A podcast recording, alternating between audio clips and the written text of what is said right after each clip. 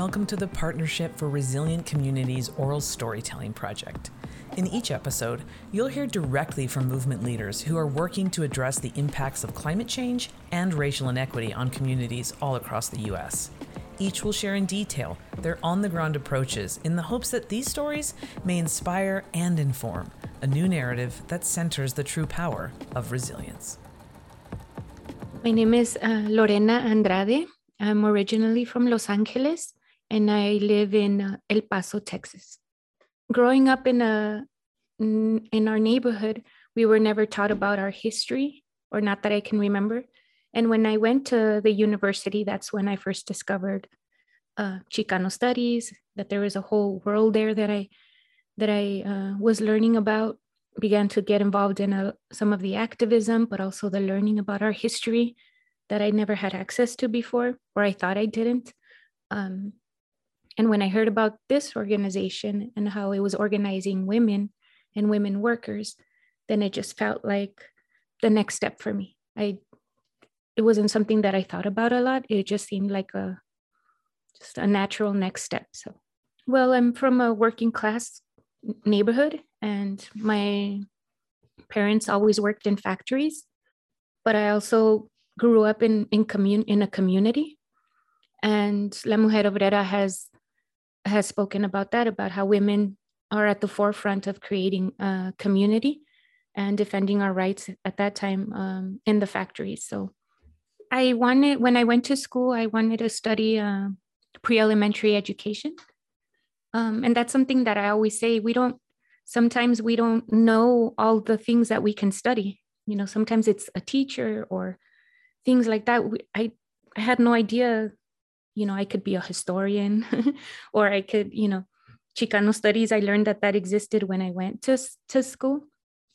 And just the our professors and just the people around me just talking about the history um, talking about um, our life and how that was important meeting other women also um, that felt the same or we we felt like we needed to organize around something you know for a space for us at, at that school so I, that's why I decided to study that my degree is in Chicano studies. Uh, my name is Hilda Villegas. I'm from El Paso, Texas, and I'm living in El Paso, Texas. I'm from this neighborhood. So um, one of my mom, right there where I lived, there was this lady that was my mom's friend. And so um, she was working at Rayito El Sol, which, which is one of the programs from La Mujer Obrera and so i was looking for a daycare and for my my my kids. And so she she was telling us about how wonderful the daycare was and that they had all these different things. So um and that they were also constructing like some new apartments. So um i came and applied for the daycare and i and then i saw that they had like the apartment complexes that they were building. And so i wanted to apply because I've always lived with my mom. I really never thought I could be by myself. And like I graduated from um, high school. Well, I got my GED, but I never pursued a career. So I was working like in some factories. So when I came to the organization, then I also saw that they had a position at the reception area. And so I said, oh, everything's like close by, you know, I would live there. And then like I would open the door and the daycare was there. And then I would work like five minutes away. So yeah, and after that, then I started to to realize it was something different like like lorena lorena mentioned like i, did, I didn't know that this um, world existed. And so i saw the women like fighting for for spaces. They were like women that looked like my mom. And so i thought that they were like strong women. And so i, I decided to stay here. So our organization is la mujer obrera. We're a garment worker organization in a community that was known as the garment district but as La Mujer Obrera, we've always been taught and we've always worked to create community, to work in collective, to imagine a future for us and a present for us where our identity is not imposed that we're an infinite source of cheap labor. But when the garment industry left, um, if there's no more garment industry, then they don't need our families anymore.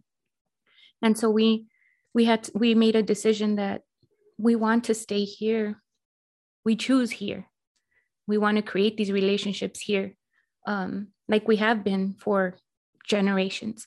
Um, and so a lot of our work is to defend our community, defend our schools, um, get rid of contamination, defend it against the forces that are trying to push us out, and then also think and plan and implement our vision as women. Um, and so, what does that look like? And how do we, with the knowledge in our community, create that alternative that we deserve as women and, the, and our children and the future generations? So, in La Mujer Obrera, that's always been the balance or the kind of two areas of work to defend against, but also to create and defend the spaces so we can think and plan and implement our vision and that we decide who we are, right? And that identity is going to come from these relationships with each other and with the earth. So I'm one of the lead organizers in Barrio Chamizal.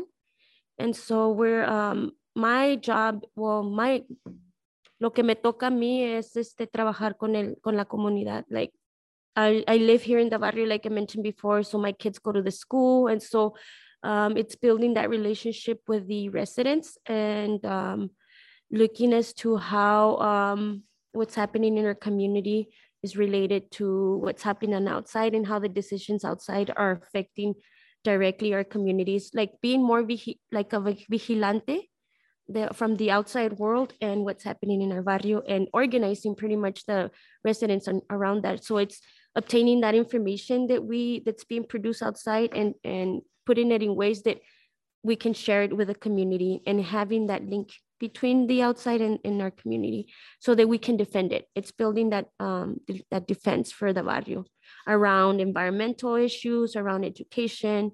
We've identified certain areas that we we know that it's important in in the creation and the sustaining of the, that that vision that La Mujer Obrera has, right?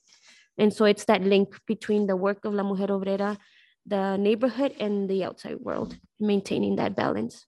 The Barrio Chamizal is over, I would say, seven to 8,000 residents. And we're like situated in a neighborhood that historically was um, built you know we're like highly immigrant communities. And it and the demographics have it hasn't changed much right? Because of the proximity to the border. And so we have a lot of traffic uh, like high concentration of traffic there. But not only that we also have we've been it, has been taken over by by the the maquila trucks that serve Juarez right? So they kind of just idle there um adjacent to our elementary schools like and like I said all these um sources of pollution that surround us are like a few feet away from important spaces in our community, like the elementary school Zavala. And then, like I mentioned, that we have the border and another highway. Um, and we have our, our uh, high school, which is Bowie High School. It's also historic. And then on the on the west side, we have um, Cotton Bridge, but then that area there is um, highly commercial, highly industrial area. And so um, that's pretty much um, the limits of our community, but you also have the built-in sources of pollution, right, that surround us. Um, a lot of these industrial areas are very outdated. And um, we also have the whole issue of uh, a, a very outdated, unregulated industry situated in the Chamizal. We do see that um, there is no intent to really document that impact especially because of the communities that you see those um, those disparate um, impacts, right? And so the way we do document, the way we do uh, know that there is an impact is by talking to the residents, right? And talking to um, the moms that say that their children are have been either not not um, officially diagnosed, but that they get sick a lot and that they have to they get like assigned um, they get um, prescribed inhalers uh, we also saw a large number of um, cases that were unreported at the housing complex Salazar of rashes, like you mentioned. Um, there were uh, residents um, saying that they had um, severe allergies in their skins. And we saw it like an association to recycling facility that was um, recycling these heavy metals, you know, like copper, lead, and other other like industrial waste from Juarez that was not being monitored. And so those are the conditions. Do we see a large number of children being absent and sick to school? And those ones were recorded through a study that was conducted by UTEP, which is also it was back in the like 2010 that they conducted that study and so they saw like a correlation between the the absences to like areas that were like the school that was situated right next to the international port of entry. Well for for us in our community is really what knowledge do we have? What practices do we do I already have on a daily basis um, that help contribute to the to a, a transition into a better uh, community and a, and a, and what practices do we have that already can heal those relationships or build the alternative right? So whether it's i'm planting food or, or flowers or trees in my community what is it that i i use to to nurture the earth so that i have better quality crops? Or um, how, how are we also a part of you know saving water um, taking care of ourselves when the heat is is a lot um, what methods are we already using right? Also demanding certain things getting rid of like Hilda was saying getting rid of the recycling facility um, getting rid of the trucks but also how is that what does that look like in our daily practice in our daily lives as families as members of our community? Um, and celebrating those things um, celebrating through art through music uh, through gatherings uh, that's a big part of that sometimes is not spoken of when we're talking about defending the environment. That culture that sense of community that sharing of knowledge through different ways being creative about it is very very important. So what specific roles do uh, people of color have is holding on to that sense of community and really nurturing it nurturing the place where we are really fighting to stay in place to stay in our communities and to really defend our right to create those alternatives based on our knowledge that we already hold. Like, for example, with the North American Free Trade Agreement, that was a big thing that happened here. That's when we lost all of our jobs as women workers. One of the main things that it tries to do on both sides of the border is to dismantle community. So it really exploits our relationships. It exploits us as women and it exploits uh, Mother Earth, right? So to us, it only makes sense that to fight against that or to live in a world where we're not defined by that is to create community. That's to us, that's the opposite. And we feel that it should be that way for anyone and everyone. So recycling is important and these individual actions are important, but at the base, it should be a collective practice.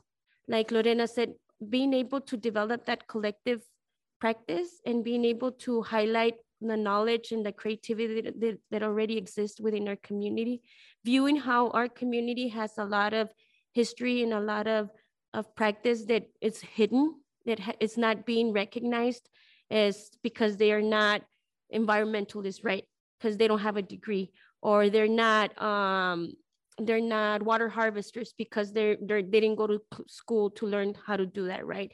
But then when we when we are here as leaders we we need to be our role is to recognize that what's happening already in our community and being able to identify in it and being able to document it and sharing it share it with other and create space where that is happening.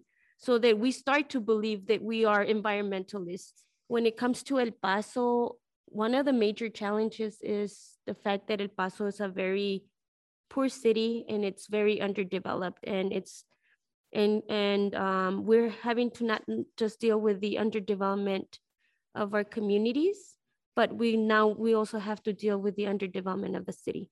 And so when i say that it's it's very far behind it's we're very far away from having a city that is progressive and that really wants to deal with climate change and climate crisis as a whole. In terms of, of, of successes, we've had a lot compared to, you know, to the, all these challenges that we face as a city. Um, we've been able to um, uh, get an allocation of $11 million to build a community um, community center uh, com, uh. We call it the Chamizal Community Center, but not just a community center. We were able to get another 11, uh, another $1 million to create a green space. And um, we've also filed a lawsuit that we won against EP, EPA to change the designation of El Paso from attainment status under the Clean Air Act to non-attainment, which is something major because you're talking about the state of Texas and then also a region area, right? That's affected by the pollution from from Mexico. Entonces, um, we've been able to to deal with that too. We always understand that we've lived in a community and that they consider us a group that is not worth the investment, right? That it's more cost effective to leave us out than to invest in our in our daily lives in our children that we see that in the school district. We're not going to invest in those schools. It's a decision because it's not cost effective. As women when we were laid off from the factories same thing. Um, but there was a level of brutality these past few years that was at a, a, a different level. The lack of humanity in the part of those that were making decisions and the lack of interest about what it meant to women and children. And just um, it was definitely louder than than usual. Um, our successes in our in our past year is that when things were were were getting uh, like i said at, at this point we st- we gathered as community we celebrated who we were. Um, the, and I can't uh, can't underestimate the power of our, our culture, of our music, of our paintings, of our poetry, of our playing with, uh, with our kids um, and cooking together, sharing that with each other. Um, I think that that's one of the successes that we've had a, as a community, as well as you know what what Hilda has mentioned, but that every day, despite things that are happening, we find joy in the lives um, that we live here. We find the beauty in our community. We say, "I love my community because," um, and let me share this with you. Uh, and so, to me, that has been one of the biggest successes. That to be able to see that we as a community are can resist, and we do it also with joy, and still demanding that we define who we are. I guess the the the advice that I would give um, leaders of color or or people that would like to be become organizers would be is to listen to the community in which you're working in, really become a part of that community. Sometimes assumptions are made because maybe we use a different language. Maybe if we went to school, there's different language that is used. But with a different worldview, there's a different language that is used to express um, our struggles, to express our uh, our way of life. To me, that that's uh, one of the uh, the most most important things when you're starting out. Um, that willingness to listen, to to learn different ways of speaking, to learn way, different ways of seeing. When you're gonna start doing this work, is really have a very big like an open mind and you have to be ready to to really see yourself as not as individual but see yourself as a collective practice like a collective effort and you always have to not um like i think like lorena said not assuming things would really help as the um the other thing that i do um that i do advise is that especially if you're working in your community and you're fully immersed in that community you can't apply the same criteria, the same um, the way you assess certain things from the outside perspective, right? And so I think you really need to get out of that little box that they put us in all the time so that you can really fully understand and really work in your community. And so every time there's something happening in the community, there's always there's all it's a learning process. We always learn even from our mistakes, right? it's just being able to recognize that anything we do is leading us to where we have to go right everything that every effort every work we do in the community um, it's gonna it's gonna inform us as to where we have to go. And so you always have to be grounded and you always have to be very clear as to where you're going to right? So that you don't get distracted from anything that's happening outside and you don't get discouraged and it really doesn't affect you because it happens all the time. And i think that that's going to really help you help you keep you grounded and and also help help you um, healthy, right? Because like Lorena said, it's also a matter of how we take care of ourselves and how we take care of our minds and how we actually visualize that so that we can do this work. Thank you for listening to the Partnership for Resilient Communities Oral Storytelling Project. We hope this segment left you with inspiring insights into the important work at the intersection of climate resilience and racial equity. This storytelling series was developed through support from the Institute for Sustainable Communities.